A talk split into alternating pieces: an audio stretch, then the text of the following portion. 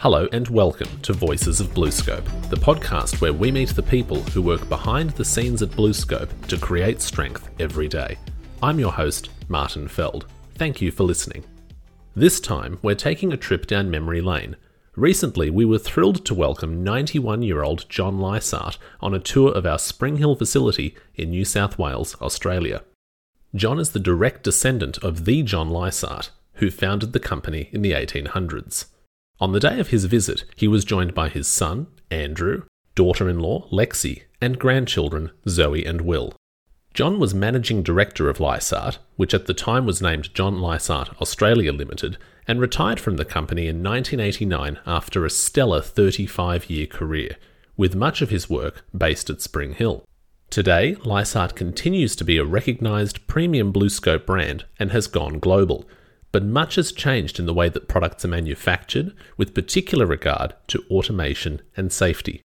After their tour, the Lysaght family was generous enough to sit down with our manager, corporate affairs, Michael Reay, to reflect on John's career and discuss what they saw on the day.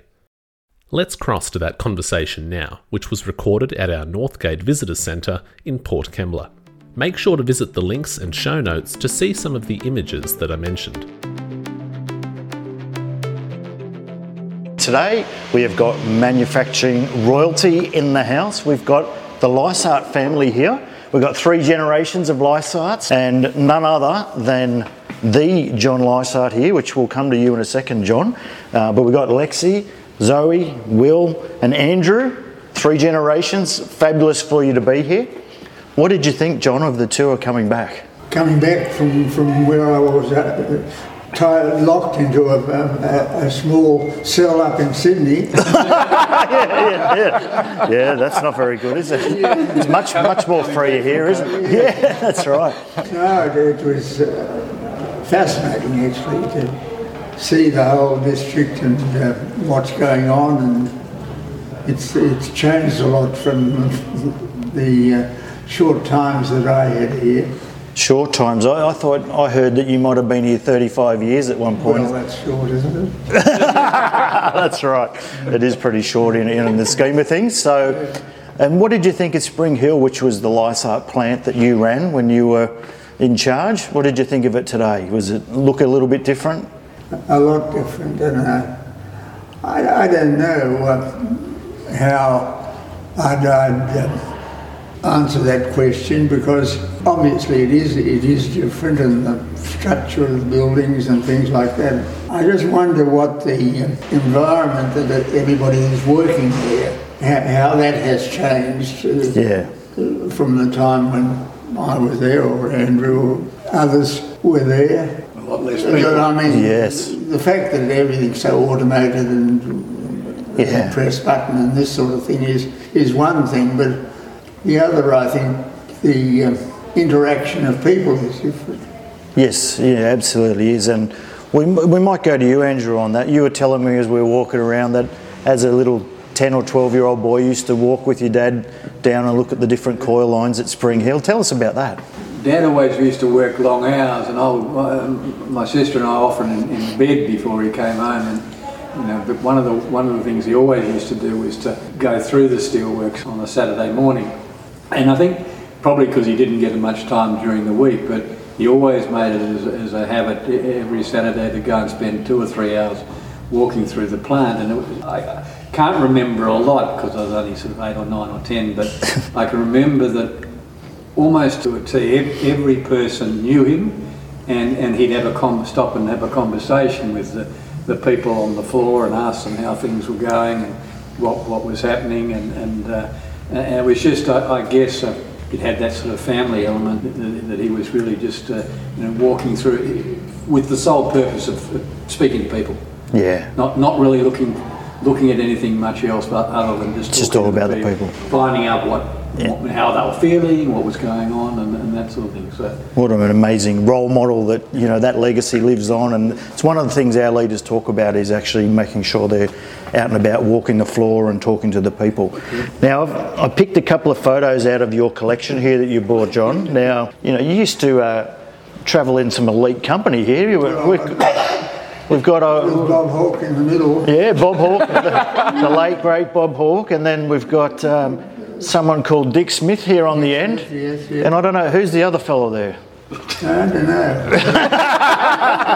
he's, he's obviously one of these young guys around the place. Yeah, you, the young Very handsome. It was a young, handsome young upstart coming up through, which is so you know. Then that just shows you that uh, you know we might go to the kids here and just grandkids. What does that? How does that make you feel seeing photos like that and seeing the legacy that uh, your grandfather's left? He doesn't talk about the steelworks that much, so it's been very insightful to come here and learn a little bit more because about our family heritage. Yeah, it's been it's interesting to see you know uh, the company still live on and the fact that it's stronger than it, than it was um, before. So yeah, it's good to good to see. Yeah, it is fascinating. And look, the other picture I grabbed here was this is a picture of you, John, in Taiwan, Lysaght, Taiwan, in 1988. So, just showing that you know the expansion of great Aussie ingenuity to the world, and these products are you know all over the world now throughout our portfolio. So, fabulous legacy. No, well, we had uh, a couple of people who were very interested in developing Australia's role, and uh, we had um, one guy we had two senior uh, executives in the company in my young days who were much older than I was, and they they operated from Newcastle, and their jobs were one was to uh, go around the world picking out new technology that was Okay. being developed, and this is going back a long, long way.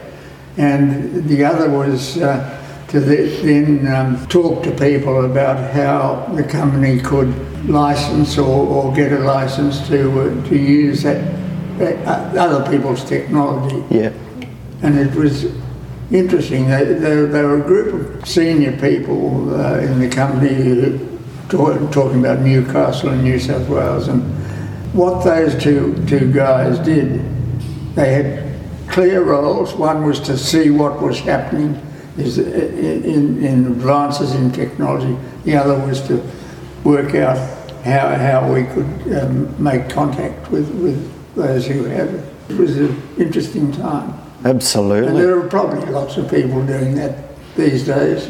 The technology that you've developed lives on. And Lexi, what did you think of that? Oh, I thought it was amazing. Like the automation, you know, to see not many people on the floor, which for employment that's a sad thing, but I imagine for safety it's fantastic. I think it's, um, yeah, an amazing thing. Fantastic. And John, we'll give you the final word. Tell us the story you were telling us before about Western Port and why you bought such a big piece, parcel of land down there. I think you went to Hawaii at one point, didn't you? Yeah, there was a, a GKN meeting. In, oh, Hawaii. yeah. Oh, it's a complicated story, but it went. It was about the time when uh, BHP was an expanding force in in Australia, and Guest Keen and Nettlefold, this English company that uh, was operating in in a lot of the same areas, and they finally decided they, they were going to get together because they they, they went away. The um, chief executives of uh, or the managing directors, I think they were, or chairman of, of each company to Hawaii to discuss what should happen. And Because was Western Port originally going to be potentially built a steel steel? that's right. It was, steel- we had bought the land. I think it was a thousand acres or something, but also it was on a deep water port, which was uh, necessary if, if you wanted to ship in raw materials and that sort of thing. and so they what they ended up doing a deal in Hawaii to, Yes. to not yes. not compete head on or something. I got a trip to Hawaii out of it. I was taken along to, to uh, sit in in case they wanted to answer any technical questions. Anyhow, they, they didn't have to do that. So you, you The Royal Hawaiian, I'll tell you, in Hawaii, was very luxurious. Lysaght's had, a- had a, a, a history um, going back to the UK, and I think the story was that I was told that uh, one guy got on, on a train in, in South Wales and was chatting to somebody on the, uh, on, in the same compartment and they got interested and uh, they followed it up. Whether that was true, I, I don't know, but uh, it developed from there in a way that a company had a, a closer relationship with its both senior and not so senior employees than, than most other ones. To me, it was a, a lucky time that I would happen to come along and get involved in this group. Played um, rugby for in South Wales and all sorts of interesting things. We used to go on a bus trip every weekend playing other teams in South Wales. They'd, they'd all get in the in the bus, and the Welsh are great singers of songs, and I'm completely tone deaf. And, oh, I was going to ask for a song. and uh, they'd say, "Come on, Aussie, come on!" and I'd drone around and tie a kangaroo down my ear or something. Very good.